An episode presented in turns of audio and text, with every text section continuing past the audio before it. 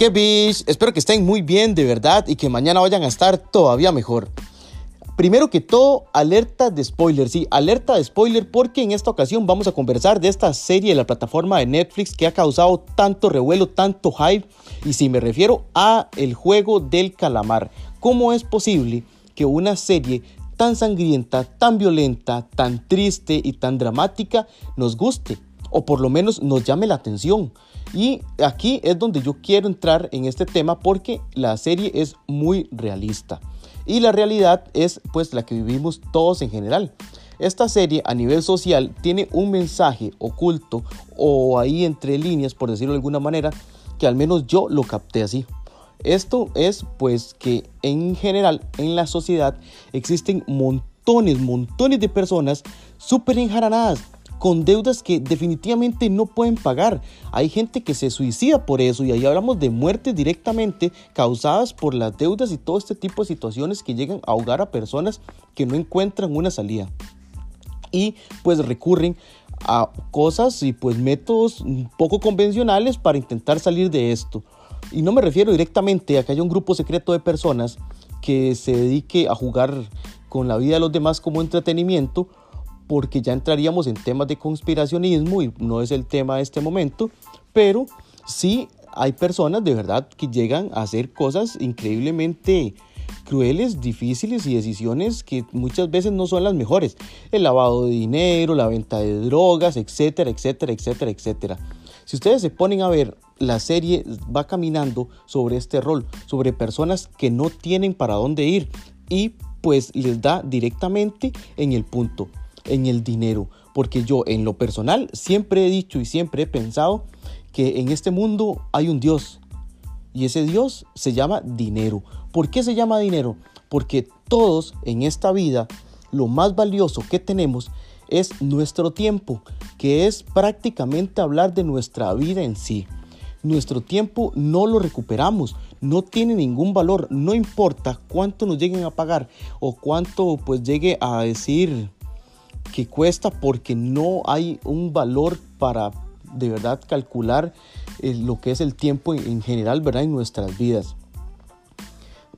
y pues aquí es donde pues quiero enfatizar, porque cuando lo vemos desde este punto de vista, de hecho hay una película, no recuerdo el nombre en este momento, pero sí hay una película en donde la moneda es el tiempo. ¿Verdad? Y, y pues un café, bueno, no sé, te cuesta dos minutos y todo lo demás y, es súper realista, increíblemente, ¿verdad? Buenísima. Y este, al final termina siendo otra manera real de representar la sociedad.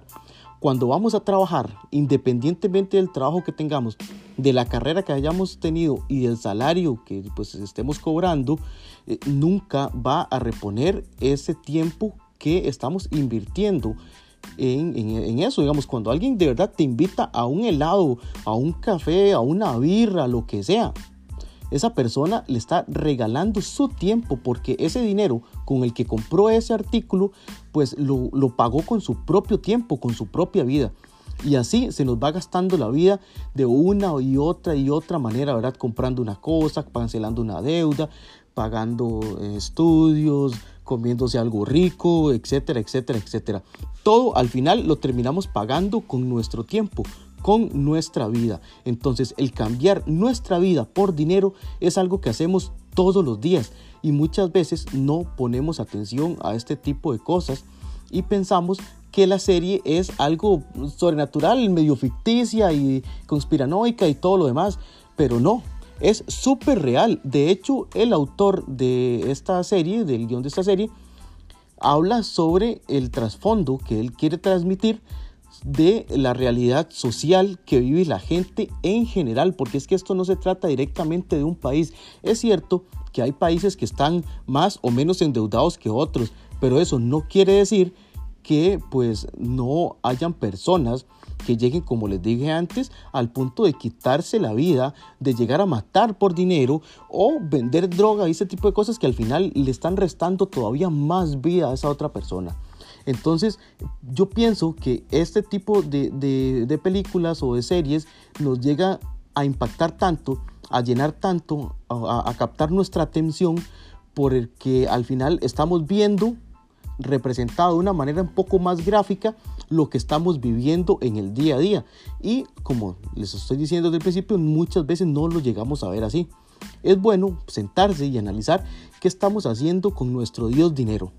Estamos dando lo más valioso que tenemos por dinero, el tiempo, la vida. ¿Y qué estamos haciendo con él? Lo estamos invirtiendo, lo estamos derrochando, lo, estamos, no sé, malgastando, ¿me entiende? Porque al final, cada artículo, cada cosa, cada vicio, cada hobby, cada, todo lo que invirtamos, todo lo, lo que gastemos nuestro dinero, lo estamos pagando con nuestra propia vida. Y eso de verdad es que es bastante, pero bastante, bastante serio.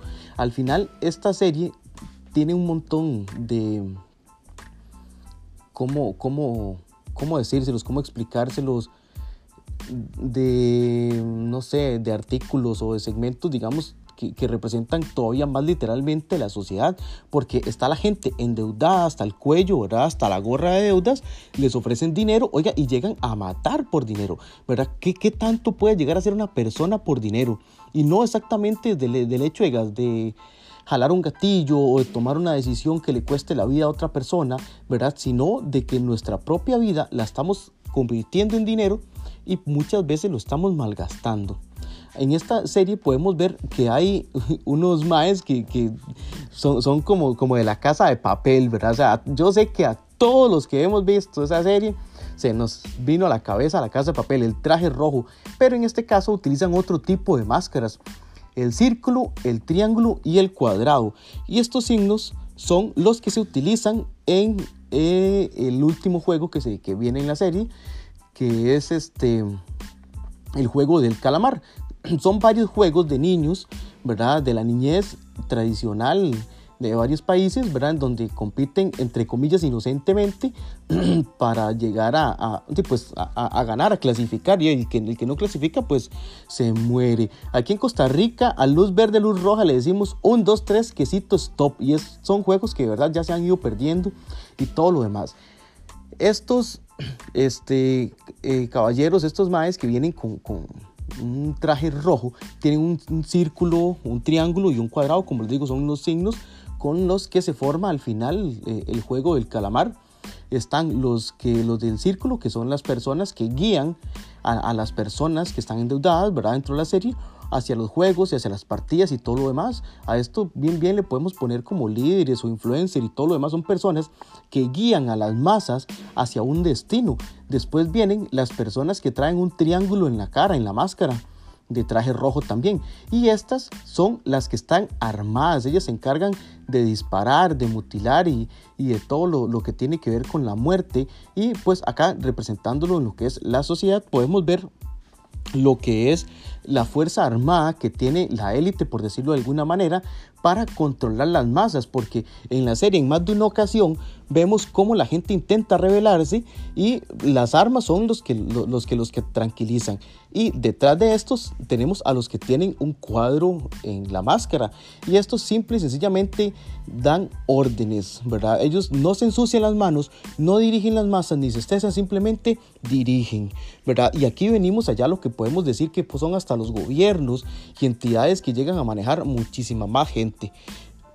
más arriba de este cuadrado existe otra máscara, una máscara negra que está muy pechuda, ¿verdad? Y esta persona, ya estamos hablando de personas súper importantes a nivel de sociedad o a nivel económico, ¿verdad? Que simplemente delegan la orden para que el cuadrado se la dé al triángulo y ahí vaya bajando hasta el círculo. ¿Verdad? Entonces, esta persona simplemente toma decisiones a su propio beneficio. ¿Por qué a su propio beneficio? Porque encima de esta máscara están los VIP, que se les llama en la serie. Son unos personajes súper importantes que al final, o al menos en esta temporada, no se habla directamente de quiénes son o en qué trabajan o a qué se dedican, pero utilizan una máscara dorada de diferentes animales. Estas personas ya estamos hablando de que son la cúspide de la pirámide social. Estas personas que manejan todo lo que es el sistema alimenticio, todo lo que es el petróleo, el oro y todo este montón de cosas que se derivan hasta abajo, ¿verdad?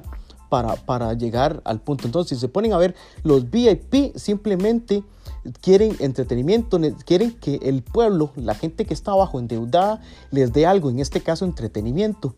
¿Verdad? En, en, la vida real podemos decir que ocupan dinero, ocupan una máquina para hacer dinero. Entonces ellos simplemente le delegan al de la máscara negra y le dicen, bueno, hágase algo, ¿verdad? Entretenernos, danos dinero. Entonces el muchacho acá de la, de la máscara negra, pues ¿qué hace? Pues empieza a delegar y dice, bueno, vamos a hacer esto y esto y esto. Él tiene la idea, pero tampoco se va a manchar la mano, se la pasa al del cuadrado, el del cuadrado dirige las órdenes, las armas son las que controla la gente y pues este, el, los círculos al final son los que van a dirigir eh, las personas al, al objetivo que, que, se necesita para que los del VIP, los de la cúspide, ¿verdad? Económica, disfruten, hagan dinero o obtengan eso que tanto necesitan. Entonces, de verdad, yo, como en la mayoría de podcasts, quiero invitarlos a analizar qué estamos haciendo con nuestra vida, con nuestro dinero independientemente y por supuesto las disculpas del caso en todas aquellas personas que tienen pues su creencia religiosa y todo lo demás, yo siempre he estado del, del, punto en, el que he dicho que el dinero es el Dios de este mundo, pues damos todo por eso y a mi, a mi parecer no hay ninguna religión, ¿verdad? Pues que se llegue a mover tan siquiera sin el dinero, pero independientemente, no, no, quiero tampoco entrar en esta, confusión ni tampoco quiero llegar a dañar la moral o, la opinión o, o contradecir a nadie. En fin, analicemos bien qué estamos haciendo con nuestra vida, con nuestro dinero porque bastante que cuesta ganárselo, ¿verdad? Cuando íbamos a coger café, los que fuimos a coger café, lo que costaba, bueno, a mí que no me rendía para ni gorra, ¿verdad? Pero lo que costaba hacer una cajuela, y ya cuando usted llegaba a comprarse el helado, ya usted decía, ¡Isma, veo una cajuela, ese helado! Así podemos ir viendo más o menos, midiendo qué tanto nos cuestan las cosas. Cuando vayamos a comprar algo que muchas veces no necesitamos, y mi papá siempre me lo ha dicho, siempre pregúntese, así mismo, ¿lo necesito? Si no lo necesita, simplemente no lo compre.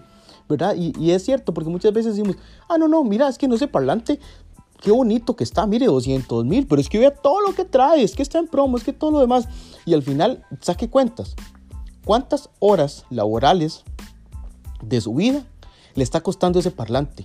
Porque vamos a lo mismo, no importa cuánto esté ganando, es su vida y eso no tiene un valor calculable o por lo menos hasta el momento. No sé si el día de mañana existe algún valor que lo llegue a identificar o si hay y yo lo ignoro. Pero ahora los invito y les agradezco como en cada podcast que hago por haber sacado estos minutos de su tiempo, de su vida para escucharme. De verdad, muchísimas gracias y hasta pronto.